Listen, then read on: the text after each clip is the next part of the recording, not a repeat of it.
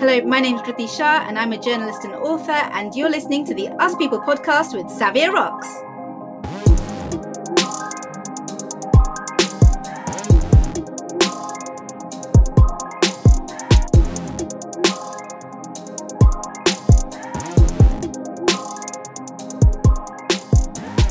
Hey guys, and welcome to another episode of the Us People podcast. I'm your host, Savia Rocks, and today I'm humbled to have Dhruti here with me, who is a BBC journalist, producer, storyteller, and author. Dhruti, thank you so much for coming on the Us People podcast. How are you? Hi, Savia. Thank you so much for having me. It's like an amazing podcast. You've had such high caliber guests that I feel honoured and um, and humbled. Humbled. you can tell the London's already come into play here. Um, but no, I'm I'm well. Thank you very much. Oh, thank you so much. It's, it's really nice to have you. Even before I need to let everyone know because it's actually really really nice. Even before me and Dhruti um started recording we had a conversation for at least a good half an hour, which was really which was really nice. And we are talking about different things and stuff. But I really am humbled to have you on the show, and thank you so much for coming on. Um, my first question for you is: Could you tell us a little bit about your background, who you are as a person, and what influenced you to be the person who you are today? It's lucky I'm not having an existential crisis at the moment. I'm able to answer that. well, um, no. So I am. Um, so I'm in my late thirties. Um, I am. You can hit tell by the accent. Um, apparently, I am a Londoner. Um, I I'm Indian heritage, but my families from um, from Kenya, from um, so there is African heritage as far as I'm concerned, and yeah. I will very much go around telling people I'm British, Kenyan, Indian, and and take that on, and I'm really proud of that because I think it definitely contributes to the identity. You know, you grow you grow up in a household where there's a mixture, the smatterings of Swahili with Gujarati and clearly the English, and then you know I really wish I had the ability to do this, but my parents like speak multiple languages, like you know, probably about sort of five, six, seven each, wow. which I wish I could do, but I can't. I I really, I really can't, which I'm really sad about. But it is what it is, um, and I'm very lucky that I um that I have this family that I am lucky, you know, who I am. I think I have my insecurities like everybody else does. Um, but yeah, I'm. If you want like the short, more succinct version, um, yeah, I'm a journalist. I'm an author. I've just written my first book, which is super cool because you don't see people with my name having books. Like, you know, growing up, that was like Dhruti, like, you know, who called Dhruti writes books? Although I've now found out other people called Dhruti apparently write books, which is a bit annoying. um, but, you know, respect to everybody. Um, I guess I break barriers, which yes uh, you know sometimes i think you have to take ownership of if you're trying to encourage other people so yes. i try to keep continuing um try not to just because someone else thinks that something's perhaps not suitable for me it's up to me to make that decision so you know i i do come from a working class background like i do i did go to a state school um i did go to oxford um so yeah. i did definitely try perhaps a, um as far as I could with my education in, in that respect. Um, I have been working at the BBC for about 12 years. Wow. Um, I started in local papers, so I have that background as well. So there is substance as well. Um, I have two fellowships under my belt um, one in tr- uh, trauma journalism, one in peace and conflict resolution. Um, I've traveled overseas. I like traveling, like meet, meeting people. So that's clearly all a part of my identity. I love words. I love stories.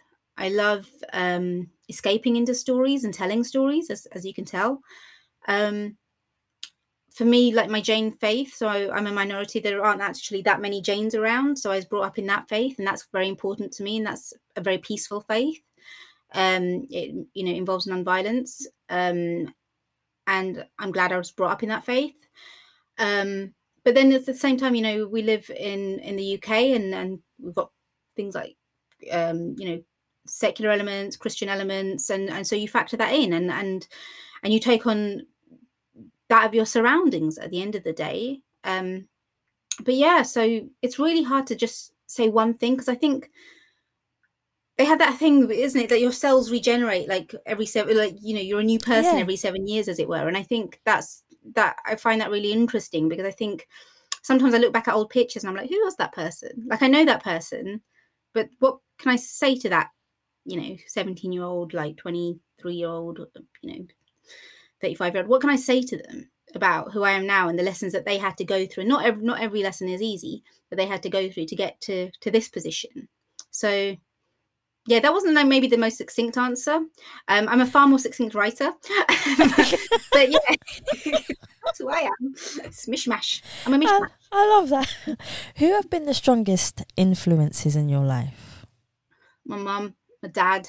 I'd have to say. Um, you know, they've gone through a lot, and you know, they moved several continents, several countries to to come to the UK. Um, and they are Commonwealth citizens. Um, and when you see what they had to go through, it, often gives me a lot of perspective about um, some of the challenges that I'm going through. Like they are clearly the most sort of strongest people that I know. And what's really great in terms of my family, and my, you know, my sisters are, are absolutely brilliant. You know, my um, is that they show me what I want to look for in mentors and sponsors elsewhere in different parts of my life so i've been very fortunate that because i've got such a strong matriarch in in my family in, in my mother that when you know when i went to oxford or when i was at started at the bbc so two places perhaps i wouldn't initially have thought to have turned up at yeah i was able to go and spot matriarchs who who played such a key mentor role with me um and i know now that when I go elsewhere uh, in my career in my in my lifetime that that's something that I will often need as a guiding force. So I'm very lucky in that that was um, that I was not so much taught that because you know there was never sort of look out for this. It was more that I had that exposure. You know, my mum's it, we're always about empowerment. We're always about, you know, you can do practically whatever you want to do. I mean, if you don't want to do something, maybe you're a bit lazy at things, but no, no, it's more like, you know, there's nothing stopping you from from doing something. We're not gonna, and I think that's really important. Actually, I'm really, I'm really grateful. Yeah. Um, I haven't actually thought about that in a while, so I'm really grateful to you for asking that question because it does it does remind me of my privilege in that respect because not everybody has that. I like that. I like that answer. I like the fact that you came out with that. That was really cool. Thank you. What is it about storytelling that you find so important, especially within different cultures as well? How does storytelling help you as an individual? And how do you think it reflects and helps other people within different cultures and classes? It helps navigate a way it helps navigate pathways that if you can make a story out of something um, or spot a story mm-hmm. in something that you're then able to sort of understand and put jigsaw pieces together as it were it also means that we can all communicate and we can communicate what other cultures we're from even if you're not able to have the same linguistic abilities um, or the same languages um, by by being able to construct a story, you're able to move on. So here's one example. So when I was in Thailand for my um, for one of my fellowships, where we were particularly staying in a in a very student area because I was studying, um, I'd often have a bit of trouble because I'm vegetarian. Um, I'm vegetarian yeah. where I don't, um, you know, there's there are certain things I just sort of avoid. Like I don't really eat eggs that look like eggs, which is a whole nother story, but there you go. Um, and where I was very lucky, I think, is that I would go places and there um, there was no English. So the the menus, for example, would all be in Thai. And then it was having to factor in a way of coming up with a story that both I could tell, but the uh, the the uh, restaurant owners or the staff were able to be the recipients of where we were able to to have some sort of communication some sort of dialogue where i'd be able to eat. Yeah. um, and they were able to provide food that met my dietary requirements despite the fact that they did not speak the english. And i did not have the thai sadly enough. Thai is an amazing language. It's a very difficult language and i was not there long enough to be able to pick pick up i mean the terms that i perhaps would have needed but you know what really is important when it comes to storytelling? La- body language. That's also a key Yeah. part. So it's not just words. You're think, you know, you're looking at a whole sort of component kit of parts. And a smile goes a really long way in cultures uh, where you do have that um, missing dialogue in that respect.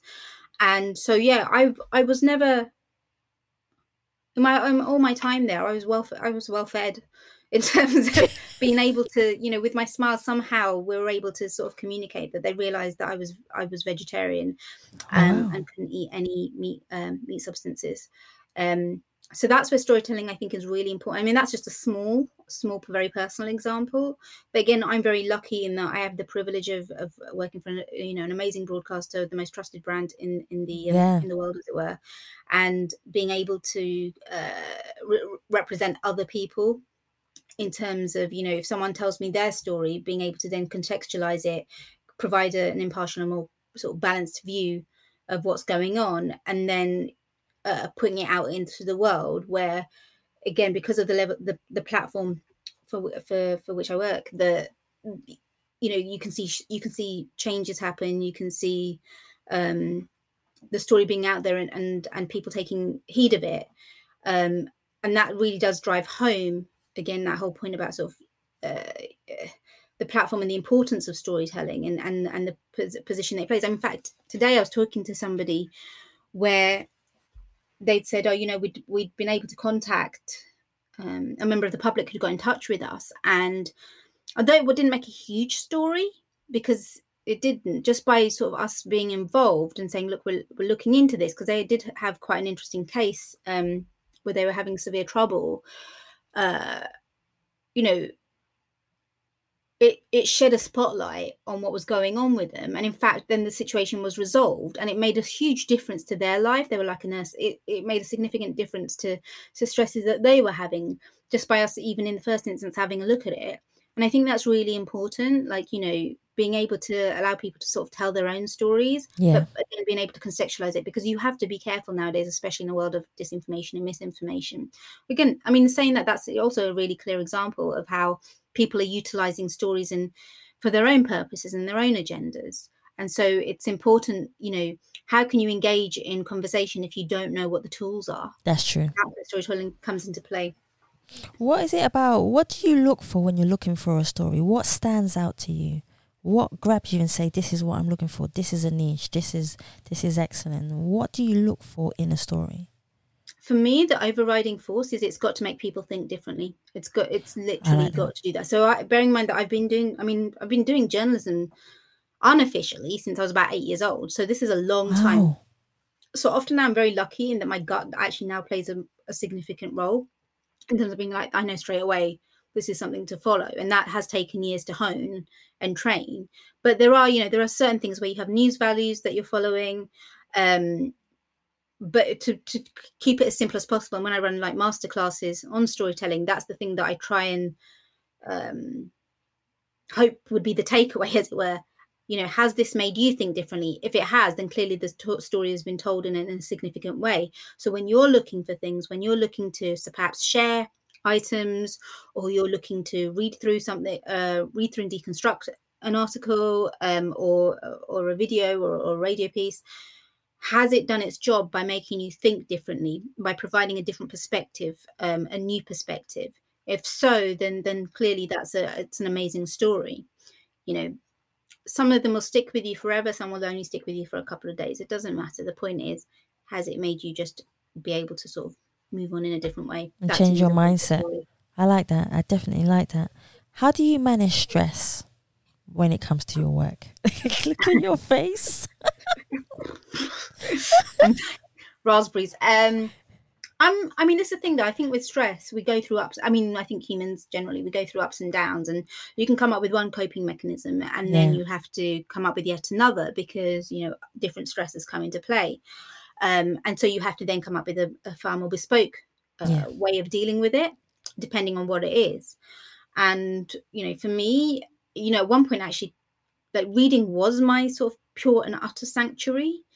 And then there came a point where I wasn't actually able to read as much and as in depth as I would like because it became more time poor. And so actually the reading element became more stressful, like just more sort of fiction. Um, and so I had to be like, that's not a stress reliever if it's becoming stressful. Yeah. But what I do do, and I, I've um, I find incredibly helpful, is I do a lot of um, the, we're in such a digital world at the moment, and I do a lot of digital uh, storytelling, news gathering. But it, for me, it's really important to always have a notebook nearby, um, like an actual physical entity, and a pen. Like and whatever's in my head, whether it's a doodle, whether it's a couple of words, whether it's a blurt out thought, I find that really stress relieving to just get it out from my head where it's whirling around and I don't, you know, you're trying to figure out what is it thinking about something 10 steps ahead, which apparently my brain does, or is it thinking about the current situation, or is it thinking about a particular work thing, or is it thinking about a life admin thing, or is it thinking about, oh my God, this is happening? Don't know. So, what I now do is just get it out and then deal with it then in order to be able to take control. And I find that really stress relieving. I think, I mean, one of the other things I think a lot of people do actually. I was talking to people about that because every so often I will ask for more tips and advice, and I find that when I do ask and I'm more open about it, that um, often people will step in and they will say, "I'm having the same troubles," or "I'm I'm feeling melancholy," or "I'm having stresses." Yeah. That walks walks are incredibly helpful. Um, even if you're just taking like a five minute walk outside, that I find can be stress relieving. And again, and I think that's because of uh, offering a different perspective. So walks I find really helpful as well. Um, but yeah, definitely have paper, a physical paper and pen with you to get it out of your head. I think I do that constantly. I'm always having one in my hand, so I totally understand where you're coming from. How important do you feel it is as a woman, and especially with a culture like yours? You have so many different cultures to have a voice in the world. And how do you feel that will have an impact on the next generation coming in who wants to be a journalist or a writer or an author? I think it's really, really, really important that I use the privilege that I have now in that, you know, I have a, a, really good reputation, that I have standing, that my work is respected within my circles, that I you I I don't just keep it to myself, you know, and so I do volunteer. I'm on the board of the John Schofield Trust, which is a charity which helps mentor young journalists and sort of um, does masterclasses. And so I do offer up time for that. I do a lot of other volunteering beyond that. You know, even years and years ago, I was like a volunteer mentor for the Social Mobility Foundation because at the end of the day, if you look at me as a case study, I am a, a case study for social mobility. You know, I'm at the BBC for, I went to Oxford. I come from, like I said, it, it's a very clear, clear cut in that respect. Um, you know, as a Jain, as a woman, as um, I say relatively young, not not not so anymore, You're but young. in a in a certain gap, it's it's important for me to to represent to. I can't represent everybody. I can't represent can't even represent anybody as it were because we're all so very different but what i can say is i followed this path i did not follow the rules in that respect because those rules are not there for people like me those rules that perhaps others are able to follow, they don't work for people like me. So I have to come up with more comedian like ways in order to be able to adapt. The fact is, I've got, you know, I do have a book out now, and that took four years to get to uh, the point of publication. And in a pandemic, I do not have an agent. It's a book that, you know, when I first came up with the idea, people were like, this is ridiculous because there was nothing like it out on the market and i had to try and find others who actually believe that's the other thing. It's like showing people you're not going to be alone. You're what you have to do is try and find others who believe in you and i think that's really important. So with my book i was able to find eventually find my tribe as it were and and and push and push and and, and go out there.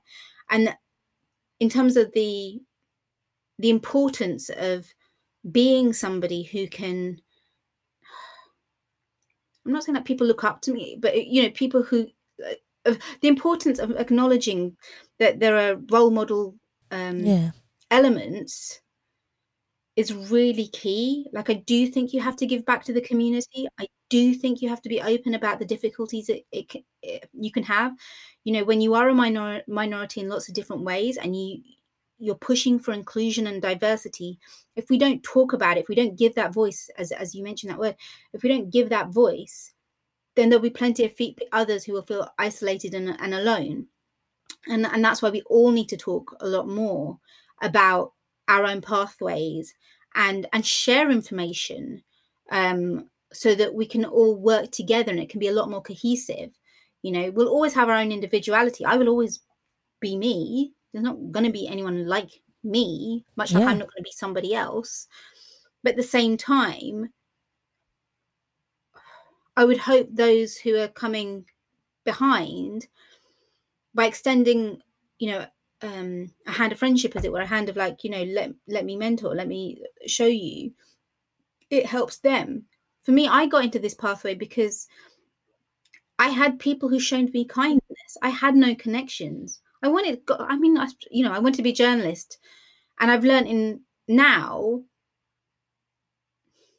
that that was not an easy path to pursue not that you know i thought it was going I was eight years old. I thought I was just going to tell stories, and then it's, oh. it's it involves a lot more than that. And I think most industries end up involving a lot more than than that simplistic view. Yeah, and not that I think you should ever sort of. I think it's important to have a degree of realism, especially when you're a teenager, for example, and embarking on a path about how for many people who perhaps are, are, of color or are women that it is a bit harder and you have to really consider that in terms of how you're going to move forwards in your career. I always feel that we have to work twice as hard to be noticed i don't yeah. know if you agree with the concept that i'm trying to bring across yeah i think you do i think you do have to work twice as hard or you have to d- definitely spotlight what you're doing um, or get somebody to or get sponsors who will spotlight what you're doing because there are i think a lot of um, I mean, there's lots of research. I mean, it's not even I think there is research around the fact that you know that people will stereotype you or they will um, box you in a, in a certain way, and and perhaps in ways that others wouldn't necessarily be treated. And yeah, it does mean that you have to take ownership of your achievements. And so I, that's a lesson that I've learned that I definitely recommend to, to others, whatever industry they're in, that if you did that, and you had oh you played played a key part in that then t- you should tell people you yeah. know because who else is going to sort of push you forward that's true i totally agree with you how do you take yourself out of your comfort zone because a lot of people stay within their comfort zone and stay right there and they don't move they're like okay i'm comfortable here this is how i write this is how I, I look at things. This is how I educate myself. How do you take yourself out of your comfort zone so you can develop and evolve? I do it. I do it every day. I mean, I don't have a choice to to to to be in a comfort zone. To be perfectly frank with you, um, there are moments when I have to accept that I am at risk of burnout, or I've I've I need to protect myself um, and that's when I need to take a, a, a what's the word, you know, put the brakes on, as it were. And then sometimes it's fine to feel a bit comfortable in one element of life, but let's face it, you might feel comfortable one element, but that's because probably 15 other things are going on in your life that you don't feel comfortable with that you know you're having to start a life admin because things are always getting thrown at you or you're working on a passion project which you know will clearly not be comfortable if it's I don't think passion projects are ever, ever comfortable, to be perfectly frank with you. Um, you know, or you might be working on on exercise, you know, uh, on exercise or something else. I don't know, and I think that's important to again to acknowledge. But yeah, I'm. I mean, you know, I, a few years ago I came to I, I finally accepted. Now I do tell people I am afraid of everything. Probably like I am pet. Like I am not petrified i'm i'm i'm scared i'm scared of a lot of things I, do, I, and it could be because of like my life experiences because of the nature of things um you know work-wise for example that i've been exposed to because i'm dealing with news and and not everything is necessarily positive i mean a lot of things are but also a lot of things aren't so you you do factor that in and it's i can sit there like a yet another animal pun like a rabbit or or I just have to keep going. I just have to swallow and be like, yeah, you know what, this might not work out. You know what, this is going to be really difficult. But I'm going to have to keep going because I don't have any other choice. You know, you're asking me earlier about, you know, your inspirations and your influence, and, you Yeah. know, people who've been influencing you. Again, that goes back to family. They had to keep going to get to this the point at which we're at now. And so for me, that's really, really important as a grounding method. Yeah. That whereas I might be scared, whereas I might be anxious, whereas I might think, oh, you know, things are going brilliantly, but other elements perhaps could be better. Mm-hmm. I just keep having to go. There's, n- I don't have a choice. I understand that. That definitely makes sense to me. Which kind of leads me on to my next question. What one question would you like people to ask you, but they rarely ever do? Is there a question that you would like people to ask you? You're laughing. Yeah. Talking about this earlier today. Um, I don't know. Maybe it's the pandemic thing. I'm like, how are you? Yeah, yeah. Like I mean, there's there's different types of how are yous, and I don't know if we can break it down. There's how are you a general how are you, and then there's a really like how are you inside kind of how are you. Are you talking about that kind of how are you? No, but see, that's the thing. I yeah, I think we should definitely accept that there are different types. But I think a general "How are you?" because you can depend on what mood you're in, or it depends on who you're talking to. Like That's you know, true. sometimes you're like, I want to, you know, deep and meaningful, but there are times like, I'm all right. And I think that I don't know whether it's a cultural thing or whether it's you know people are forgetting. I'm not, and I'm not even just talking about myself. Like you know, I'm in terms of people asking me, and I probably need to do it more so. But I was thinking about it. So it's weird that you've said this because I was actually thinking about this quite extensively today. Um, in fact, I was writing about it in my in my read book, so that's it's quite serendipitous. Um, yeah, how are you? Because the thing is, it's such an open question that you could get any answer from that, depending on the mood of either myself or whoever it is that I'm asking, or you know whoever you choose to ask. I think it's such a simple yet powerful question with so many different layers. And it, the other thing that I like about it is it gives control to the person who's the recipient. Yes, that's true. That is definitely true. Um, I don't know if a lot of people have been asking how are you, but I just see people when they do ask it. I just see it as in a general term, like they feel like they're forced to ask it, not that it's a genuine nature of how are you. But that's exactly that. I, do you know, I completely agree with you, and I think that maybe it needs a different way of wording it, but I think it's so simple. It's in insincerity of it. Yes, You're looking for a genuine "How are you?" and I think if we, if people ask each other that a lot more, it would probably lead to better situations. that's true.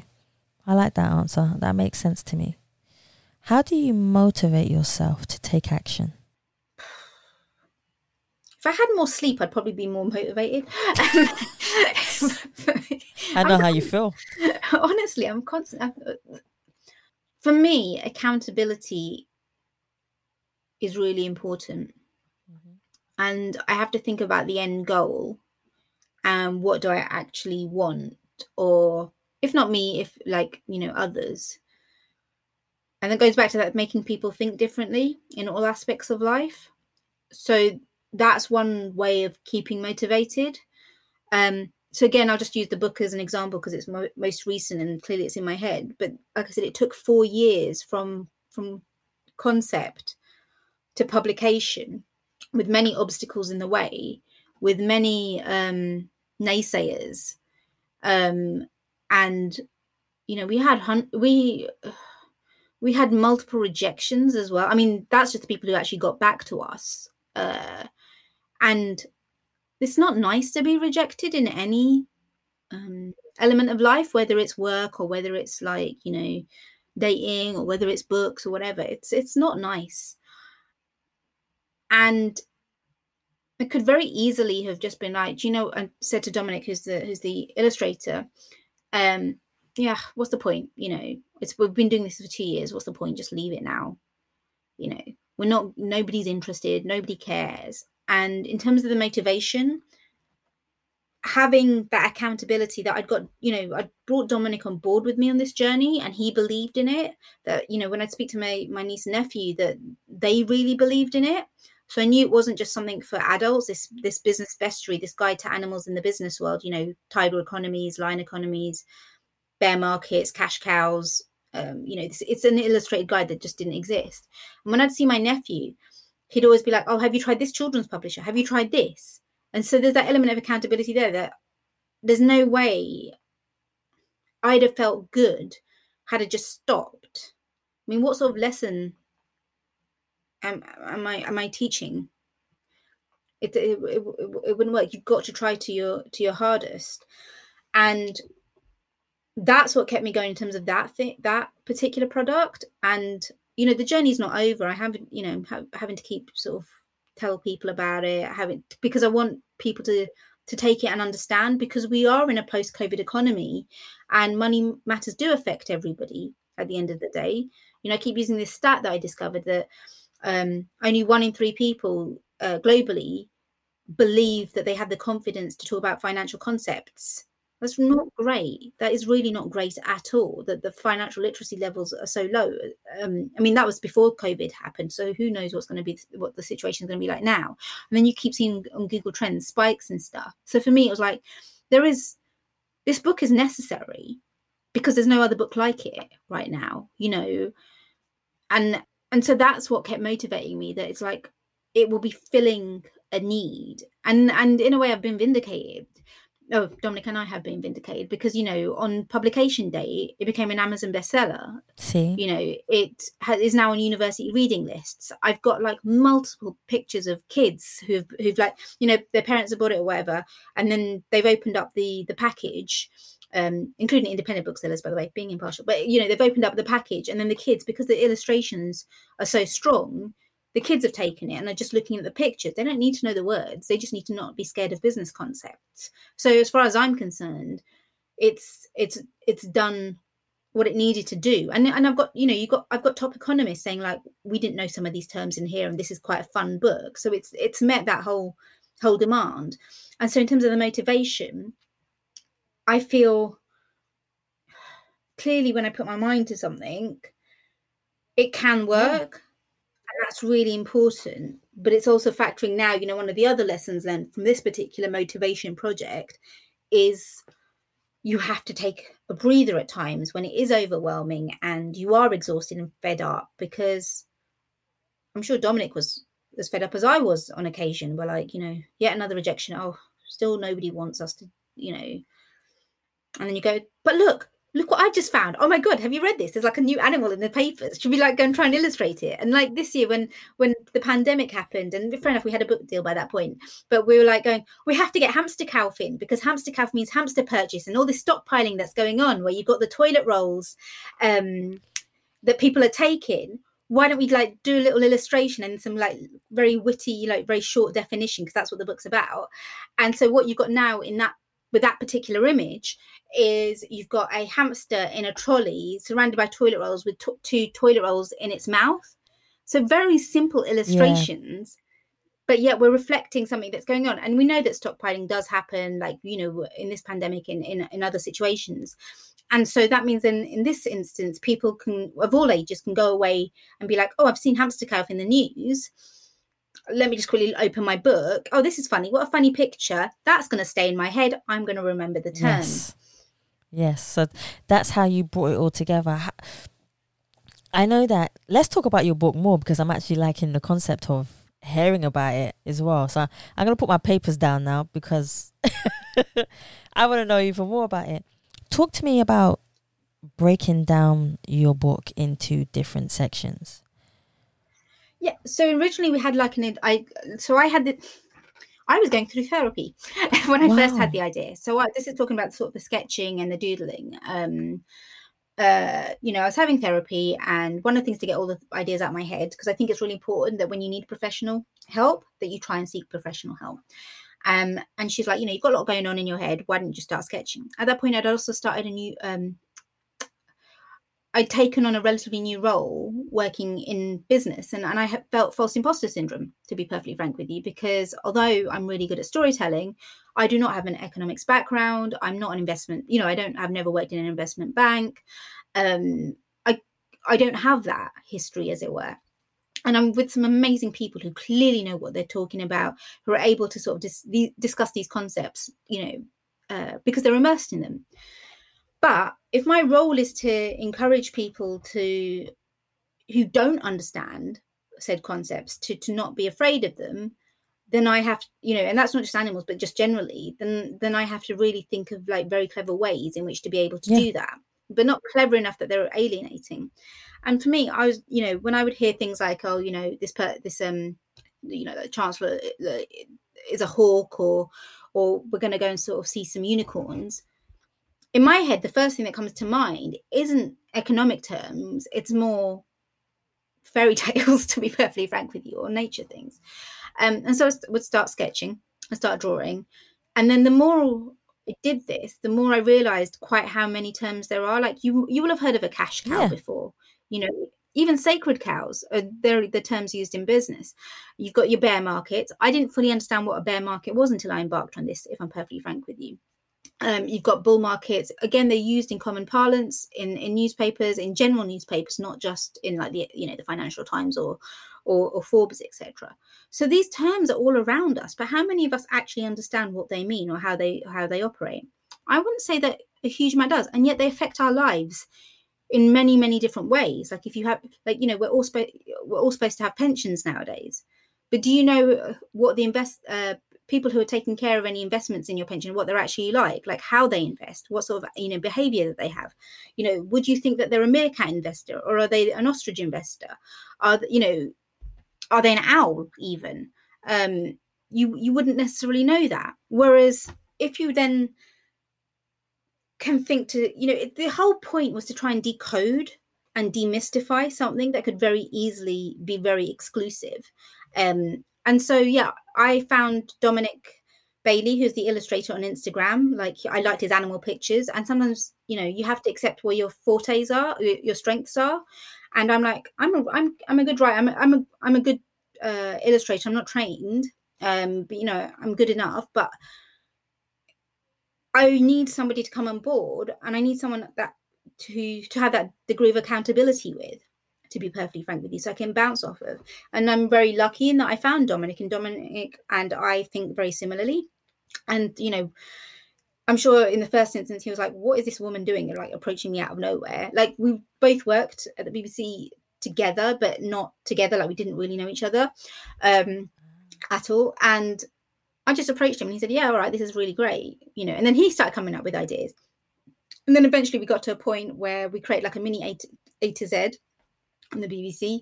Um, and it did very it did well enough. And then we thought, okay, this would be a great book idea. And then it was again from that point, then having to take ownership ourselves um, to try and get it out because you know we're finding we have this huge spreadsheet where we just kept finding terms. You know, piggy bank. Yeah.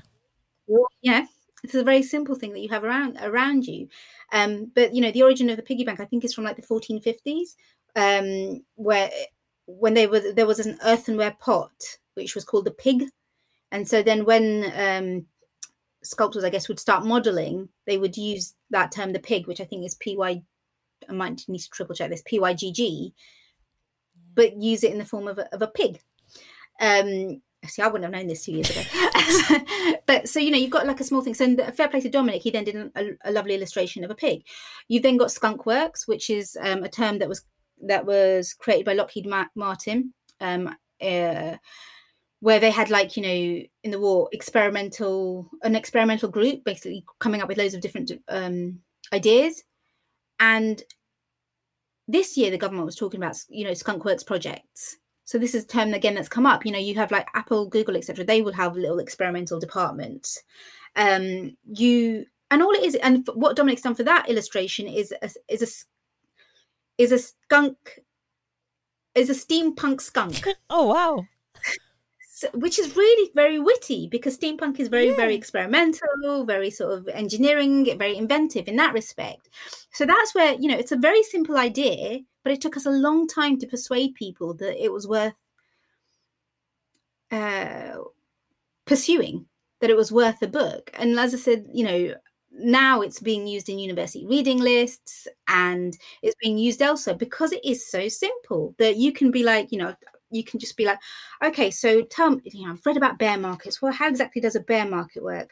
And then you go you look at the bear and then you'll read a little bit of the the the copy and it's just a bit like oh you know um a bear market happens because it goes down because a bear when it's going to fight swats you know it swats down with its paws a bull is up because when a bull is going to fight its um horns you know they go up.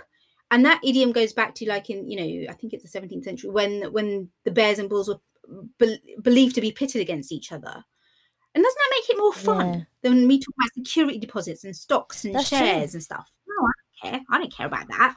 But i do care about the fact that i now am finding business a lot more fun. Even like I hope i'm pronouncing this correctly i'm always a bit paranoid but you know that little cat in all the in all in all the shops which is knocking it's um knocking its little its little I was going to call it a hand its little paw the little Oh. fortune cat that everyone thinks is Chinese and it's not it's actually Japanese Yeah. in origin and it's like you know the maneki neko the That's it. beckoning cat Yeah. yeah. so we've we've included that as well but you see that all around but not everybody quite knows you know what it's there for. And yet that falls into sort of the business categories because people bring it in order to bring you know good wealth and fortune. And we've even managed to include like internet terms um where we've got like the milkshake duck. I don't know if you know what a milkshake we haven't got a picture sadly for that one but i meant to include the reference. So a milkshake duck is when you know somebody gets into the eye of the um they, they become a public figure as it were. Maybe not like by intent but and then people then say perhaps look into their background into their history into their tweets you know their social presence and then realize this person who had been lauded as like this amazing person who's who's done something brilliant you know absolutely amazing that's when that element of cancel culture comes into play because people then dig into their histories and then are like oh they did this a long time ago or whatever or they've said this and then what then happens with this milkshake duck is that they could potentially then lose their jobs as we've seen Yes, happen that's true. Yeah so there are so many different elements. I'm sad that we didn't actually get to illustrate the milkshake duck but the fact is it's included in there. Um you know you're hearing about gold bug. So we did actually illustrate a gold bug a very simple illustration where it is a, a gold bug. And that's like an investor who is very much focused on gold. Um Ah. you know and you're going to hear that a lot more especially like you know with the pandemic and stuff. Um so there are loads and loads of different things in here. Like you know meerkat investors they always got their head sort of they're always standing up. If you think about a meerkat you're like what's he doing oh yeah head up so it's being well nosy because it wants to investigate what's going on makes investment It fun does innit? actually. When I now that you've given me all these terms, I can't wait to, to you know get it. now you've given me all these terms, I'm like, hmm. You know when you think differently, and and that's how my mind is working after you've told me all these terms. Because for me, it was just like a complete blur. I'm going to be completely honest. It was a complete but You know some of them because you've seen them when you go out and you're walking around and stuff. But when you understand the terms, you're like, oh, that's what it means. So that's how I feel right now. it's that it's that light bulb moment it's um you know it's like that whole oh i can think differently you know we're not the, the intent isn't to make people feel stupid or thick Yeah. it's more like whoa so this is Yeah. interesting you know? I'm sure people have that with maths. I wish i could find in- maths interesting. I really wish i could that i could find a concept which helps me find maths interesting because I, I know people who who see maths as um, um as play. And i really wish that i had that ability to be able to see maths as play. I don't have that ability sadly but i know that other people think how is she able to see words as play? when they don't necessarily see That's words true. as play. That is really, really true. you know? Funny you said that. Maths is actually my favourite subject. we probably see it as play. I wish I had that. you know, I once like my friend just would explain. He's like, "But it's so much fun," and I'm like, "I don't like. I don't hate it. I don't hate it, but I don't understand. I don't have that. Clearly, I've never been able to access it in that way. Yeah. And I really hope one day that I stumble across something or someone creates a tool which will It- help click on that part of my brain. And I hope with my book that that helps people when it comes to business. And that's why I'm super proud of of the pictures of the children that have been sent to me, where, like I said, they just have grabbed it and are like just looking at the pictures because that moment that they're able to then start reading it properly, they're not scared. They're not gonna be like, you know, like teenage me. Oh, business studies isn't for me. When when at the end of day, everything is a business That's true. you know and it's just about how acquiring that knowledge and that's why financial literacy is so important That is really, really true. I agree with you there. What's the best advice you have ever received from somebody that has helped you in your life? it's not from somebody as such um it's be kind Yeah, that's my motto. yeah it's, be It's such a simple term, Um, but it has so many methods to it and so many actions as well. Yeah. what i have been reading i mean what keeps coming to my head especially in in the um especially in more recent months is maya angelou and the quote Ah. about you know people will forget what you've said but they'll they'll never forget how how you make them feel for- i might have i might have mis um No, it's right. it. Yeah. it's like I might have mis I might have slightly paraphrased, but but that element I've been like thinking so much about that. Yeah. And I think sh- she really hit the nail on the head with that one because you know you do think about people on occasion, but it's that feeling that's that sort of sticks with you rather than than words. That's true. It's that compassion or kindness, like you were saying, or that just taking time out to sit with me and have a conversation. It's the feeling. Yeah. Yeah, definitely. What would you do differently if nobody was judging you in the world? Because we're constantly getting judged. And I believe we had a conversation, I think, just before we started recording, I think, about Yeah. judging. But Yeah. if what would you do differently if nobody was judging you? See, that's difficult because I think even if you did something differently, there there would be somebody judging. There'd always be somebody judge. What would I do differently? I don't. I try not to have regrets with anything that I have done. Mhm. Like you know, if mistakes happen, yeah, they might not be ideal, but I have to keep going and I have to try and learn something from it. I think what would I do differently? I wish that I was better at a younger age at coming up with more tools to equip me with confidence. Um, when you're different, when you don't blend in, because I think that would have perhaps made me a lot more stronger. Um, as I grew. Although saying that, I mean, I, you know, it's it's hard. I, I mean, yeah, I don't regret it, but I think you definitely see a difference between more confident kids and how they sort of proceed, how they proceed in life, and and ones that perhaps shyer and, and and don't feel that they have that confidence, as it were. I mean, um, for me, I was a really shy kid. I was a child that would be going to weddings and sitting in the corner and reading my book. I had a book everywhere. It was pretty ridiculous Oh, and even my, my family was like she's reading a book again which is great on one hand because as I said it completely you know expanded my vocabulary made made me who I am but on the other hand I was so engrossed in my books that I was too shy and that is something that you know I think when you're younger it's important to have that that that ability to to not want to just hide away and read your book and escape in you know in the words and the fairy tales and yeah. and the and Thomas you know Thomas and, and King Arthur and that. It's like just being a bit more grounded in in that respect. Um and so it's having to sort of relearn those skills or remind yourself of those skills as as as you grow and I have to do that constantly now um you know I'm very grateful to all my children's books but at the same time I, it took me a long time to learn to be very sociable um, and it really is a skill So it could this question kind of follows from the last one. And that is when was the last time you felt like you was at total peace? When I was asleep, probably last night. Oh, wow. Okay. Are we sleeping? That's probably the only. I, I mean, I say that it's. I mean, I say that. No, I mean, if I okay, sleeping is clearly very, very important, and I recommend it to everybody because I do think that's the one moment in which we are all at peace.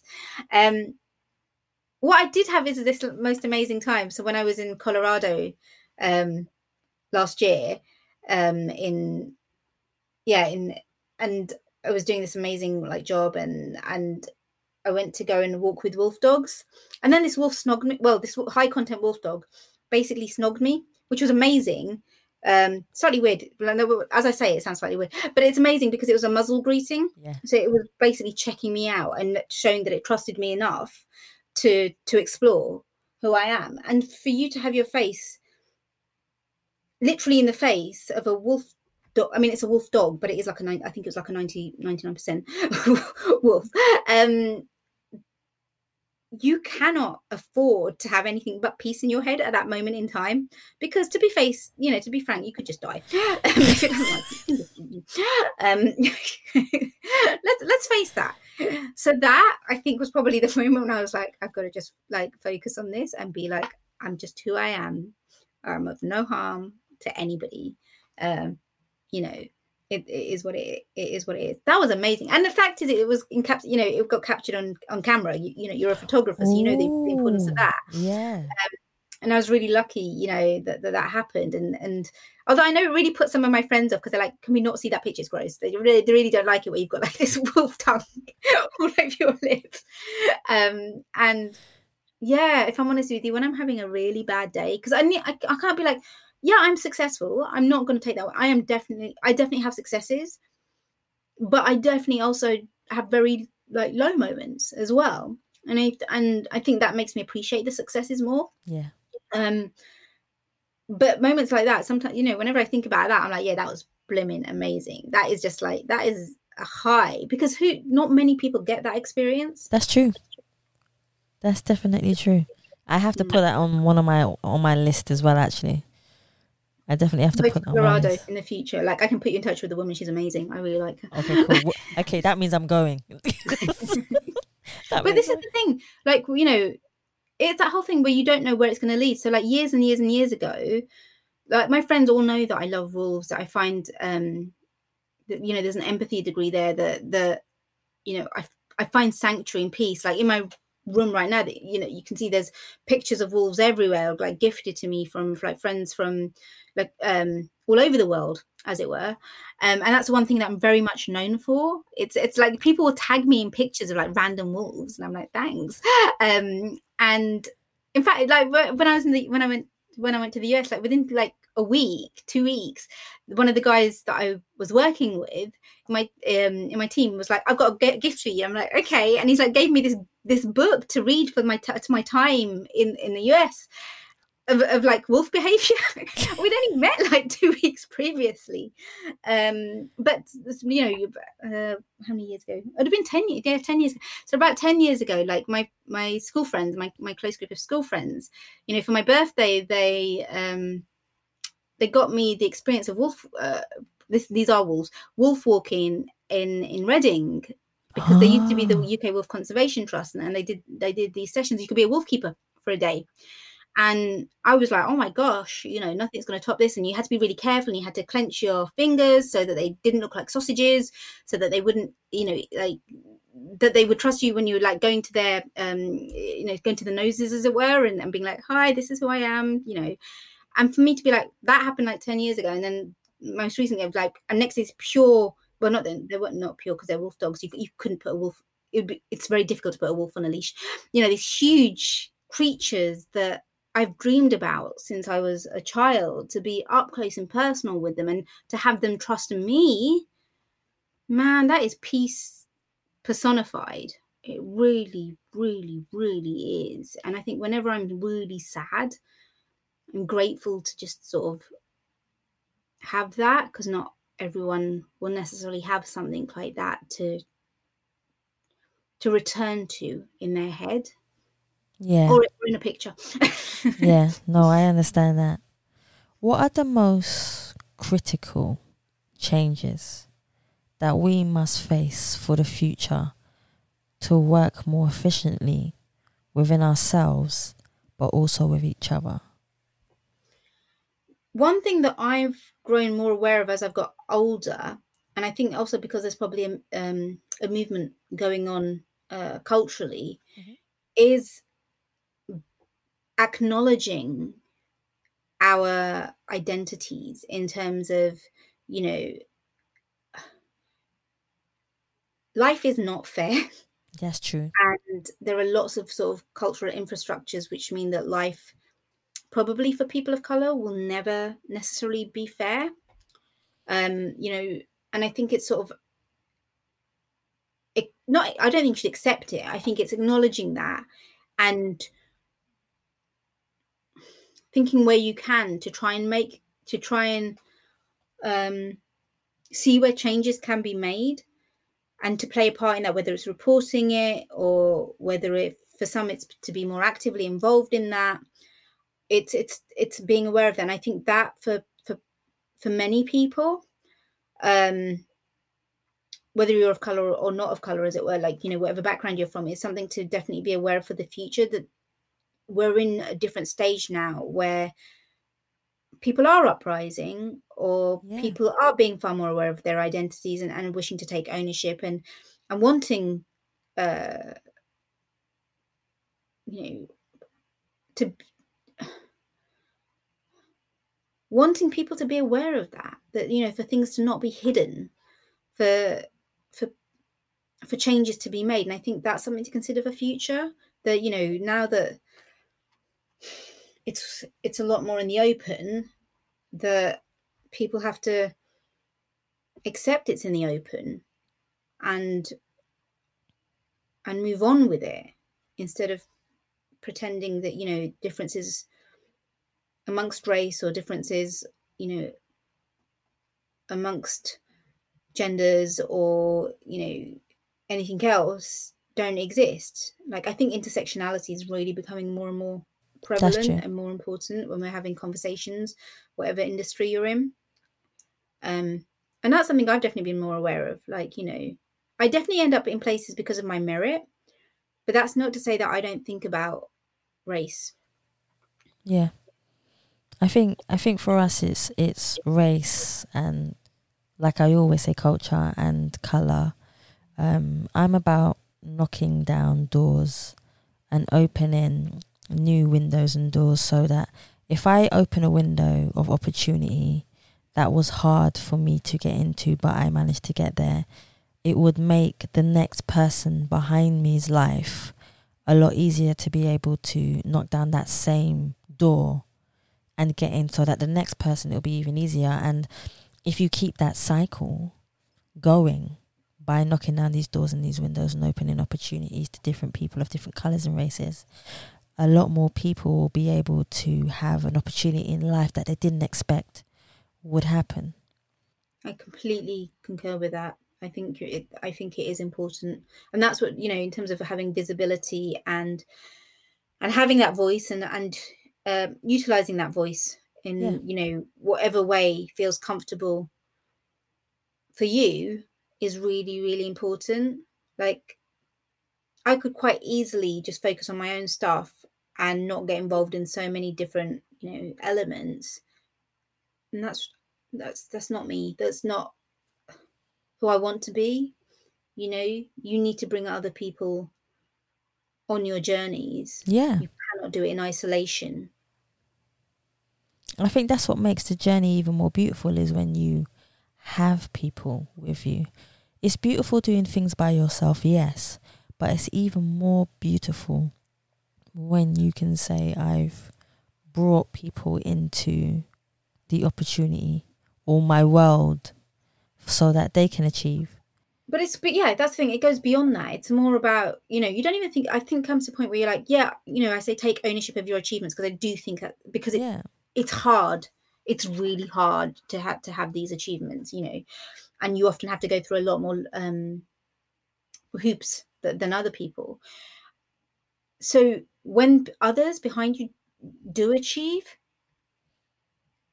that is the best feeling. You end up forget, you know, you end up going like, my achievements they they pale. They you know i did well for that time. It was a great context and, and no one can take that away. Yeah. but this is amazing that they have done this. And not that i was able to help because you know it's their achievement but it's just like i'm glad i did what i did to to try and open a door or whatever even if it was difficult. And i think when you're because there are people above definitely above us who have been opening doors for us you know Yeah. you, you know i'm very grateful for that. Um but it's tiring. And if it's you know if it's tiring for us oh lord it would have been really really tiring for them. Of course. those who are, you know in front of us. But as you say if it makes it easier that's that's no bad thing um the only thing is we do still also have to always protect ourselves and as i said earlier take take a break change um on occasion because you don't want to burn out That's i true. think we're probably more likely to burn out because we have to factor in so many extra elements That's true.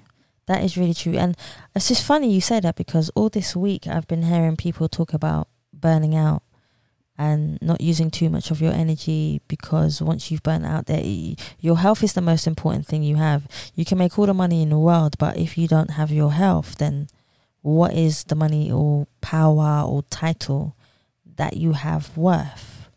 Um But yeah, that's that's exactly it. So for me, mental health is incredibly important in terms Yeah. of, you know. So I yeah, I have I have this fellowship. I have a fellowship in trauma journalism, and and that involves discussing trauma. That involves looking at our contributors. That involves having um, being aware of other journalists and storytellers and the toll that it can take on them, as well as making sure that we're we're taking care of the people who are giving us the privilege to tell their stories. And so I'm I'm involved with the Dart Centre for Trauma and Journalism.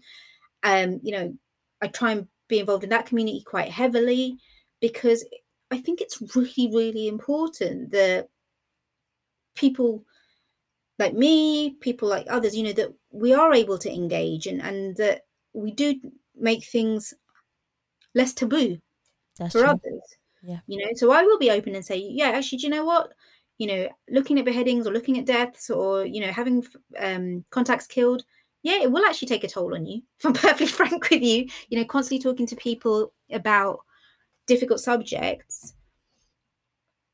Again, it's a privilege, but at the same time, you do have to be aware that it it's not easy you know that you're tell you're taking in a story and you're then sort of processing and then telling it. And and it's really key you know for me i know by me being open about the fact that it's it's it's something that you know there are mechanisms and there are definitely tools in place and there's research around amazing research that others you know whether it's younger generation or my peers have been able to feel more confident about discussing mental health challenges. And i'm really proud of that like super proud of that because you know it was very it wasn't something that perhaps people um took as seriously as they might have many many many years ago. And, and now it's something that people do. But at the same time there is that degree of like you know you don't want to, to take away like any shame or or whatever. It's not nothing to be ashamed of when if you're if mentally you're tired or there is a challenge going on um if the surroundings are are like that. And i think that's really important for us to talk about There are so many people. I was talking to someone the other day and they didn't want to, they were in denial that they needed a therapist. And um, I said, why do different cultures deny the fact on whether or not they, they need a therapist? And then when you said it, I was really proud of you for saying it because you just said, yes, I had a therapist and, and they helped me. Do you understand? So for me, that that's a plus. You are open about it. Um, I'm still crying. I'm still trying to come to terms of why people deny the fact within different cultures that they don't need a therapist, that they don't feel they need one. Um, it, yeah it does happen but yeah, that's the thing the more dialogue we have the more conversation we have exactly. you know that's when it becomes more like okay this isn't something that is perhaps you know that others have that you know if Dhruti's had to go and seek help because you know she's been she's um gone through a, a lot, then I'm also going through a lot, my own challenges, but there's nothing to be ashamed of, like in that respect. And for some people, do you know what? They don't want to do it. That's what that's up to they have to be the ones who make that decision. Exactly. That's that's up to them at the end of the day. Um, but what you're doing is again, it's like we are talking about, it's opening a door and just saying there are options around for you to consider. Just please factor that in because you know we are in very unusual um I can't say we're in an unusual world. Um you know, my industry it's unusual. It's it's it's very it can be very high pressured. Yeah. Um, and so it's important to be aware of that, I think. What would you like your legacy to be in the world when you say I'm done? What would you like people to think and feel about you? So I actually live like maybe it's my Jain fave. I tend to live pretty much every day, despite having hope and faith for future years. As if you know, if if I die tomorrow, I'm so miserable. But if I die tomorrow, have I tried my best to to to leave behind a legacy? I actually think like that. Like you know, have I that whole thing about making people think differently? Yeah, that that is what I well that's that's what I want. Like so, if I did, you know, if if they use that term in Indian culture, you're like expired. But um, you know, if if, if I if if that's it, I'm not sad because I know that I've made people think differently. And all my role now is just to keep following yeah. That purpose, whether it's in you know journalism or a different industry or whatever, because you know our careers are, are, are all over the place. It's um I've done that and I just got to keep doing that. And as long as I stick to that that particular path, I think that's what will keep me keep me going, even when things are tough or or confusing, and I'm trying to navigate. Have I done that? Yeah. So yeah, that sounds good to me. That's definitely something that I've definitely thought about a few times as well. So having these conversations with any guest, I feel is important. And I always say this even before I end the podcast if it wasn't for people like yourself coming onto the show, I wouldn't be able to have these conversations to educate other people and make them think differently, just like what you're doing in your role of work. So, with that within itself is great. What advice? I've only got two more for you, but what advice would you give to people out there about being positive, about having some kind of support mechanism, even if it's them supporting themselves to do what they're doing? Anytime they're feeling low or without, they haven't got much energy to do things, what would you say to push somebody to tell them to keep going towards their dream rather than stopping because we all feel stagnant sometimes in life. We really, really do. But what would your advice be to them to help them to push forward and to be positive? I would say to put into place measures that make you remember that you're not alone. Because I think that's really, really important because you can end up feeling alone, whether it's through the fact, you know, you're not pushing it's not maybe going as quickly as you would like it to go, or it's perhaps diverted in a way that you were never expecting, or perhaps it has fallen flat for a bit, which is absolutely normal because you do have peaks and troughs. Yeah. Um, but having having something or being aware of the options so that you don't feel alone, I think are really important. So even like even this like you know we are in places where actually do you know what? There are people who perhaps don't have or don't believe or don't feel that they have a social support network in that respect. But you know there are the Sam- there are the samaritans. There are phone numbers that you can call. There are um there is uh, you know talking therapy if you're in the uk through the nhs you know it is delayed there's no denying that but there are like lines that you can speak to and then if you, you there are places where you can reach out and um you know try and join it's it's harder now because it, a lot of stuff because of us having to have got, gone through the pandemic currently what's been recorded you know join up for meetups like the virtual ones. Yeah. Sort of see that there's different people around. I think that's important. Like for me, where those chance encounters have have dissolved, as it were, they're much harder. It is about making deliberate encounters with strangers. You know, like a thing that. So yeah, I'm grateful that you were like, do you here's my podcast you know and i listened to it and i was just like this is really interesting and i'm learning lots and that we've been able to to to to virtually meet in an ideal world it would have been face to face but you know we're in strange circumstances. And i think that's important. It's it's being aware of that you know with family and stuff like con- connect with them. You know even if you're having a stall moment in your project okay fine accept that that energy is not happening and rather than frustrate yourself. Message a message an old friend that you haven't perhaps spoken to in a couple in in a in a little while and be like how are you doing? Are you okay? Um you know checking in and then return to it when the time is ready. I don't think that some i mean there's i think there's a difference between forcing yourself and having discipline. That's true.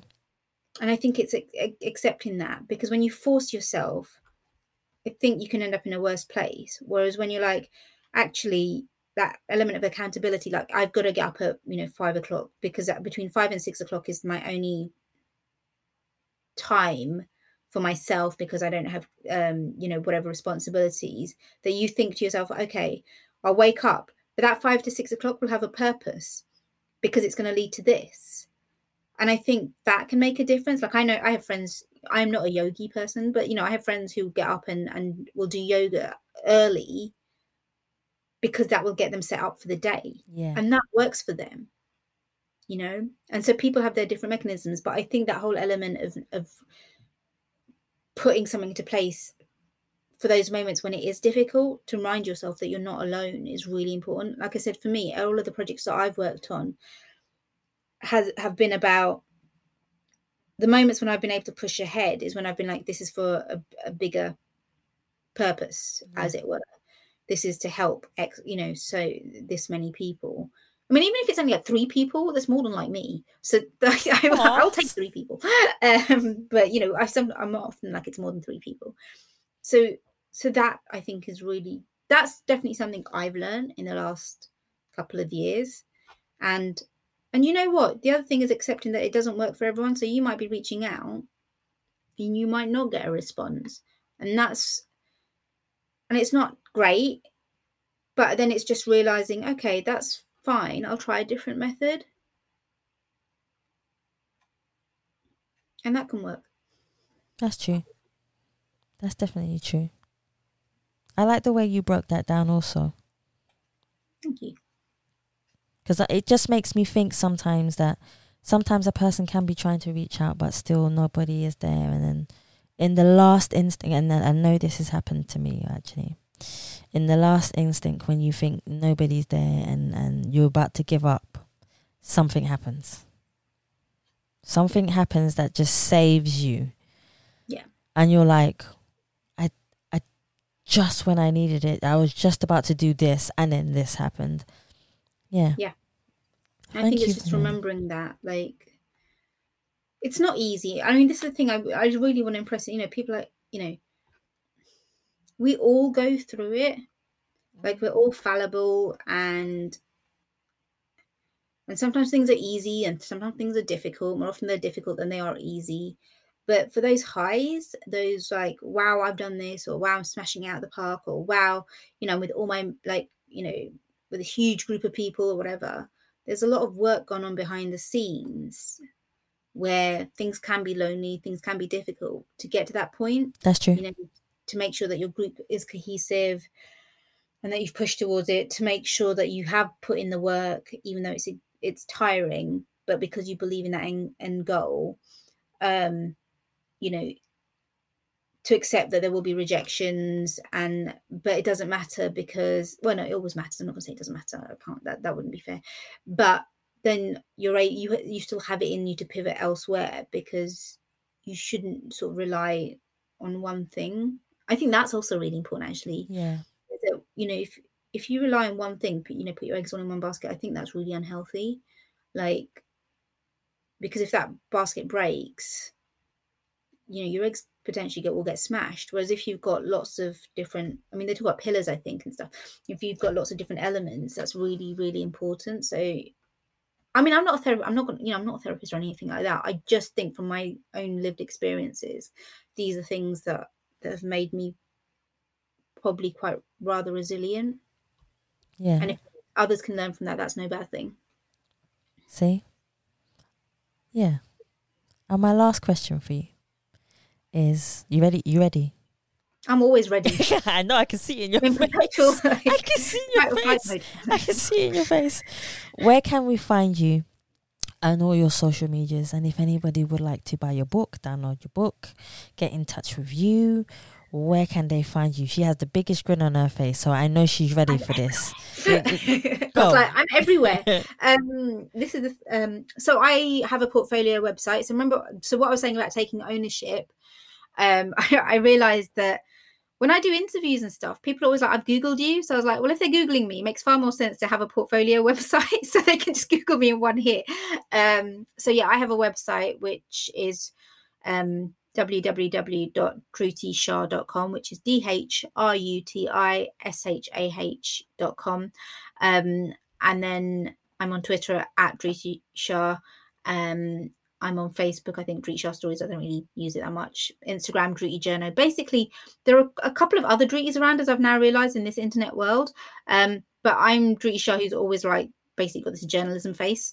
Um, so so look look for me there. But I'm yeah, I'm on DhrutiShah.com. Although I should explain because you're, you I was just like holding. I'm I'm doing the anglicized way, and you've been so good at doing it the, the proper way because I'm so used to saying I wouldn't, you know, I don't say DhrutiShah.com. Um, I put an accent there. Um, so yeah, so we did have this discussion where you know you went out of your way to make sure you say my name correctly but the, the thing i find is because not everybody can roll their r's sometimes i just have to go with the anglicized way which is Dhruti. um also you can hear the west london ta- twang in that one um but it, it is Dhruti. um but it was i was saying to you earlier it's quite funny because like two years ago when somebody almost called me a dorito like I wrote this piece like what do you do when you're like you know in like a professional environment and then someone calls you a dorito like what, what do you do? And i'm so glad i did that. You know that whole think differently? It, it keeps coming up again now because people talk a lot about names and the importance of names and cultural heritage. And you know it's like you know it gives you top in my article it gives you top tips about how to how to deal with it. Um but clearly in this instance i'm the one who's got my name wrong. Well not wrong. I've slightly changed my name. You're good. I'm wrong. No, god i've gone mad. Anyway so the website is www.dhrutishah.com um, and it's got like a dhr because that's Yes. With um, Yes. yeah Cool. we're just putting not dorito i'm sure you'll find me Lucy, thank you so much for coming on the Us People podcast, for sharing your knowledge and your wisdom and your kindness. I want to thank you so much for coming on. Thank you. Thank you for having me. It's a really good podcast and I appreciate you, you giving me this opportunity. So thank you. No, you're most welcome, guys. Thank you so much for listening to the Us People podcast. And please remember, you can subscribe to Spotify, iTunes, Google Play, and any other platform that you prefer listening to. Please also follow us on Facebook, Instagram, and Twitter. And you can also donate to the Us People podcast by simply going to the Savia Rocks website or just typing in paypal.me forward slash us People podcast. Thank you so much for listening. Stay happy, stay positive, and as always, please continue to be kind to one another.